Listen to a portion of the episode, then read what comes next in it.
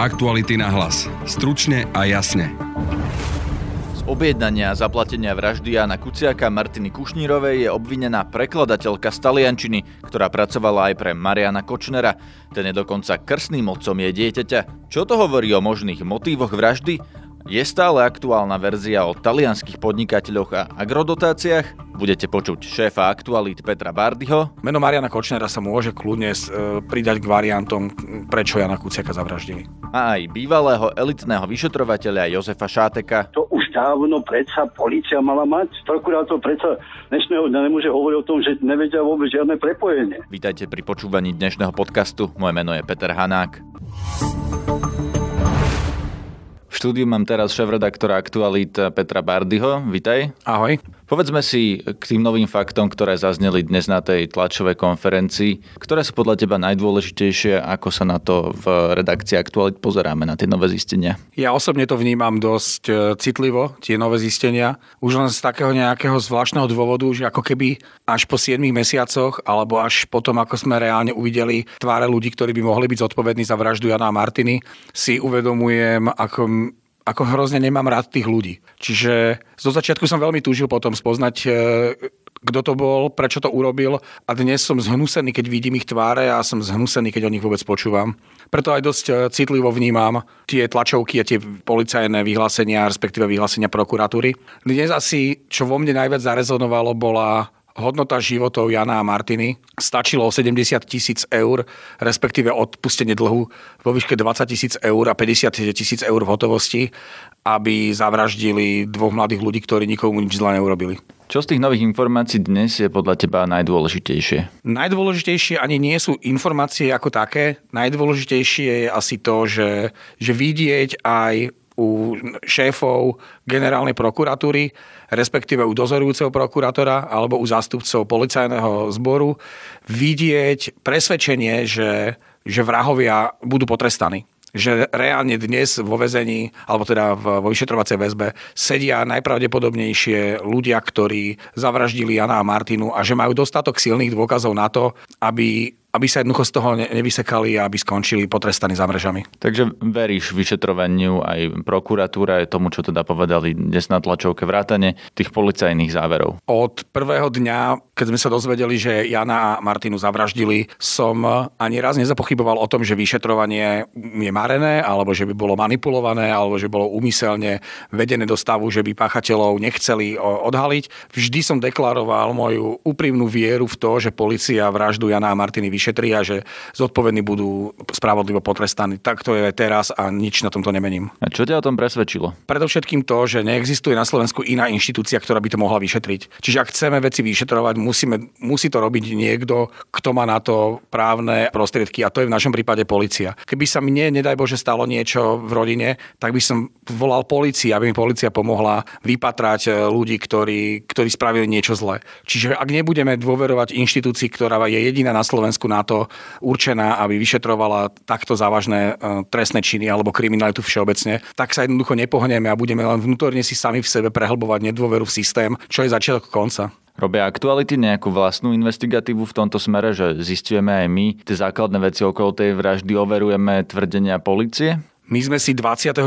februára tohto roku uvedomili, že nie sme nesmrteľní a že reálne existujú na Slovensku ľudia, ktorí sú ochotní zaplatiť za to, aby nás zavraždili. Odvtedy sme podstatne obozretnejší, dávame si väčší pozor. Tým pádom by som nesúhlasil už principiálne s tým, aby sme my po nejakej našej vlastnej línii sa snažili vraždu Jana Kuciaka a Martiny Kušnírove vyšetriť. Čiže principiálne som za to, aby médiá robili e, novinárčinu, ani aby vyšetrovali vraždy. To je prvá vec. Samozrejme, že s tými, s tými zisteniami, ktorými dnes prichádza prokuratúra, vyšetrovateľia, sa konfrontujeme a snažíme sa ich po vlastnej línii či už overiť, alebo zistiť e, nové zistenia, ktoré by tú skladačku toho, prečo Jana zavraždili a kto môže byť e, reálnym objednávateľom jeho vraždy, aby sme to čo najskôr a čo najlepšie urobili. Poznali sme od začiatku niekoľko verzií. Tá, o ktorej sa písalo najviac, bola tá verzia s talianskými podnikateľmi na východe, agrodotácia a tak ďalej. Teraz máme zadržanú a obvinenú objednávateľku, teda takto tvrdí prokuratúra, ktorá je prekladateľkou Mariana Kočnera. Marian Kočner je krstným otcom jej dieťaťa. Hovorí nám toto samo o sebe niečo? O, o tom, že aká stopa to môže byť, alebo, alebo ten Kočner vôbec nie je v hre, lebo prokuratúra nepovedala, že či Kočnera v tomto nejakým spôsobom vyšetrujú alebo nie. Pochopiteľne, že to nepovedali, pretože keby to povedali, tak by, tak by sa už dopredu mohli prípadní Kočnerovi obhajcovia brániť, nemohli by pripravovať obhajobu alebo zamiesť stopy alebo urobiť kroky k tomu, aby ho v prípade, že naozaj za tým bol Kočner, aby ho s tým nedokázali spojiť alebo len veľmi ťažko. Keď hovoríme o tej talianskej stope alebo o, tej, o tom talianskom variante, ten vyšiel, vyšiel z toho, že to bola vlastne posledná veľká téma, na ktorej Jano Kuciak pred vraždou robil. Ale Posledný veľký článok, ktorý pred jeho vraždou vyšiel, sa týkal práve Mariana Kočnera. Jano bol pre Mariana Kočnera naozaj nebezpečným človekom, pretože suploval prácu vyšetrovateľov, odhaloval čudné biznisy, ktoré toxický podnikateľ Kočner robil medzi sebou alebo medzi jeho vlastnými firmami. Našiel dokonca v minulom roku aj chyby vo vyšetrovaní Kočnerovej kauzy a keď na tieto chyby upozornil, tak prokurátor, ktorý túto kauzu vyšetroval, prípad odobral konkrétnemu vyšetrovateľovi a dal to inému vyšetrovateľovi. A s najväčšou pravdepodobnosťou môže táto kauza sama o sebe priviesť eh, Kočnera do veľkých eh, problémov. Čiže Jano Kuciak bol pre, pre Kočnera hrozba. Aj situácia pred vraždou, aj situácia po nej naznačovali dosť výrazne, že Kočner bol hrozba pre Jana Kuciaka. Čiže povedať dnes, že Kočner mohol objednať vraždu alebo nemohol, je predčasné, nebolo by to fér, bolo by to špekulovanie, ale je to rovnako pravdepodobné, že áno aj nie. Určite Marian Kočner patrí k tým variantom, alebo áno, meno Mariana Kočnera sa môže kľudne e, pridať k variantom, prečo Jana Kuciaka zavraždili. Takže tá talianská stopa vlastne teraz už nie je taká najhorúcejšia, alebo je to na rovnakej úrovni, povedzme, s inými verziami. Počuli sme o Albáncoch, teraz máme Kočnera, ešte teoreticky to môže byť aj niekto úplne iný. Tých e, rôznych verzií bolo viacero, až od úplne vymyslených až po... Však si pamätáme, keď e, ešte donedávna šírili slovenskí politici zo Smeru informácie, že vražda mala poslúžiť na destabilizáciu situácie v krajine. Čiže aj ľudia, ktorí sú platení z daní, daňových poplatníkov, ktorí sedia v poslaneckých laviciach, sú schopní šíriť takéto hrozné blúdy a ubližovať ľuďom, ktorí prišli o blízkych. Dnes hovoriť o najpravdepodobnejšom objednávateľovi, tom konečnom objednávateľovi alebo tom najpodstatnejšom, je asi stále ešte predčasné. Dokonca sa hovorí aj o tom, že by ich mohlo byť viac. Že by mohli e, súvisieť teda Kočner s Talianmi, alebo aj teraz to vyzerá tak, že tá objednávateľka je prekladateľka z Taliančiny a zároveň pracuje pre Kočnera, takže teoreticky to odtiaľ môže ísť s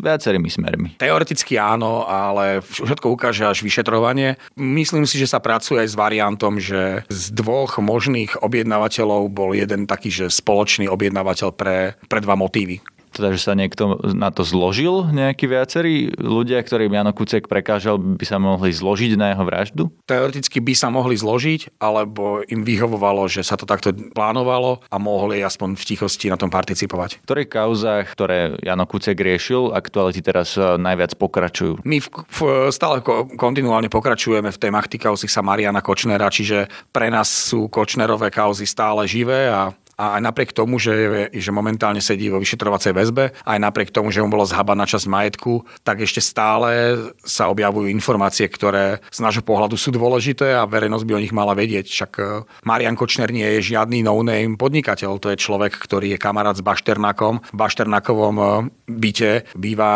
bývalý predseda vlády a, a predseda najsilnejšej politickej strany na Slovensku. Dokonca podľa všetkého mohol mať e, Robert Fico spoločnú stenu s Marianom Kočnerom Kočnerom, ktorý vlastnil byť vedľa neho. Toto nie je človek, ktorý by mal byť prehliadaný. To je človek, ktorý sa pokusil ovládnuť televíziu Markíza. To je človek, ktorý dnes e, sa súdi o miliónové zmenky. To je človek, ktorý sa reálne vyhrážal Janovi Kuciakovi, že bude zbierať informácie a špínu na jeho rodinu a na neho. Čiže to je človek, ktorý na Vianoce poslal Janovi Kuciakovi sms s nejakými smajlíkmi. To je človek, ktorý traumatizoval rodinu Kuciakovcov, lebo, lebo rodina sa reálne bala o toho Jana, keď sa začal v jeho živote objavať Kočner.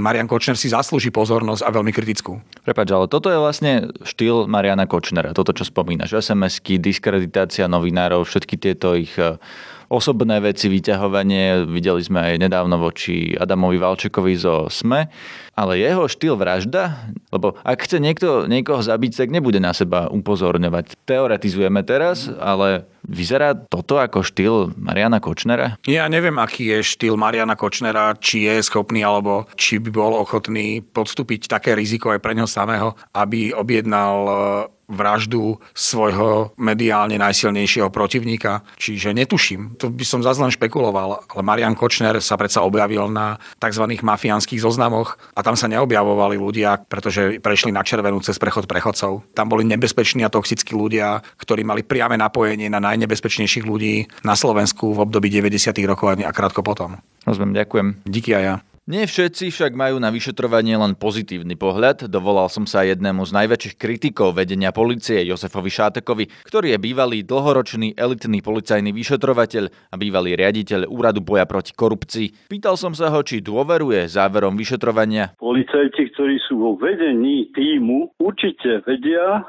chcú a idú správne asi na to ale pokiaľ si sa pýtate k celému týmu, tak určite je tam podľa mňa aj niečo, čo by tam byť nemalo. Čo napríklad? A niektorí členovia, ktorí z môjho pohľadu určite nesplňajú odborné napríklad ani morálne kvality. A to už byť konkrétnejší? Nie, nie.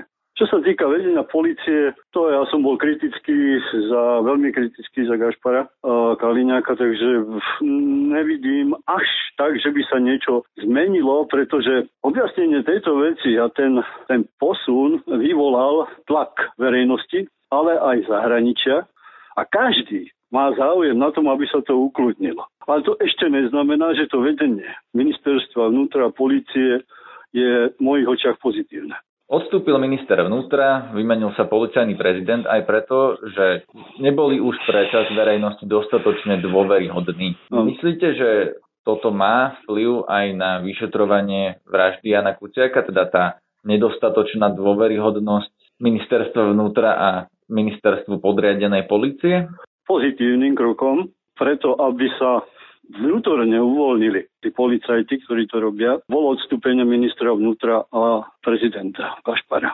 Veríte aj v to, že bude odhalený reálny objednávateľ, ten, v ktorého hlave sa zrodilo, že treba zabiť Jana Kuciaka? Ale objednávateľa už máme, nie? Máme objednávateľa. Tak sa to čítal obvinenú, ale policia aj prokuratúra naznačujú, že, že môže byť niekto ešte ďalší za tým. Myslíte si, že sa príde na niekoho, kto, kto je ešte ďalší za tým? Lebo toto, táto objednávateľka je prekladateľka z Komárna, ktorá teoreticky by nemala mať nejaký zásadný motív zabiť investigatívneho novinára. Takže ona bola prostredkovateľskou objednávateľská a niekde vyššie mal byť ten hlavný objednávateľ, áno? Ale to môže byť komplikovanejšie. Tých stupňov jednak to môže byť viac a jednak tých objednávateľov môže byť niekoľko. Tých hlavných. A nemusí byť jeden. Ja osobne tomu neverím, že by to bol len jeden článok. Ja osobne si myslím, že to je možno. Motív je zložitejší, je kombináciou niečoho, ale hlavným popudom mohlo byť niečo, čo Jano Kuciak vôbec nikde nenapísal, má len poznámky a mal to len v hlave. Veríte teda, že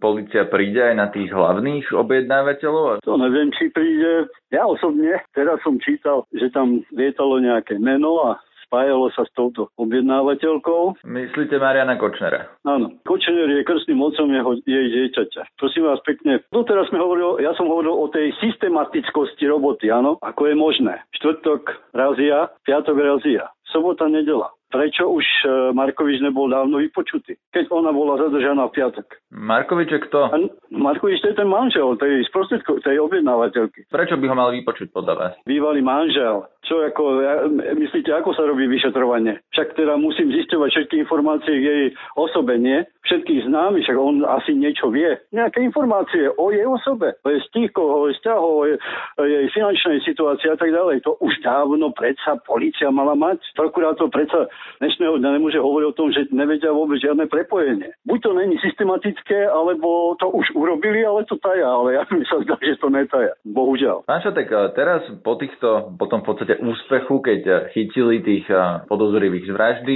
tak sa skoro zabúda na, na to, čo sa policii vyčítalo na začiatku, že pri obhliadke tiel bol patológ a nesúdny lekár, že tam teda boli nejaké chyby. Zabúda sa na to, že tam bol napríklad pán Kramer z úplne iného oddelenia policie, ktorý tam nemal čo hľadať. Ako sa pozeráte na to teraz s odstupom času? S tým lekárom je to zbytočne rozmazaná vec. Iné je, že namiesto činu sa dostavila osoba, ktorá tam nemala čo robiť. To je zjavné, to je evidentné, e, je to nepochopiteľné, ale v tom neporiadku, ktorý asi vládne, vládol Lanaka vtedy, prišiel tam Hraško, vodiča mal Krajmera A oni tam behli asi na miesto činu, lebo tak asi zvyknú, ani sa nečudujem. Ja vidím veľký problém v tom, že pohľadku nevykonali znaky, že to nechali na krajský, krajské rejiteľstvo, pohľadu vášho skúseného vyšetrovateľa, vy ste teda tých vražd vyšetrovali niekoľko. Aká je podľa vás šanca,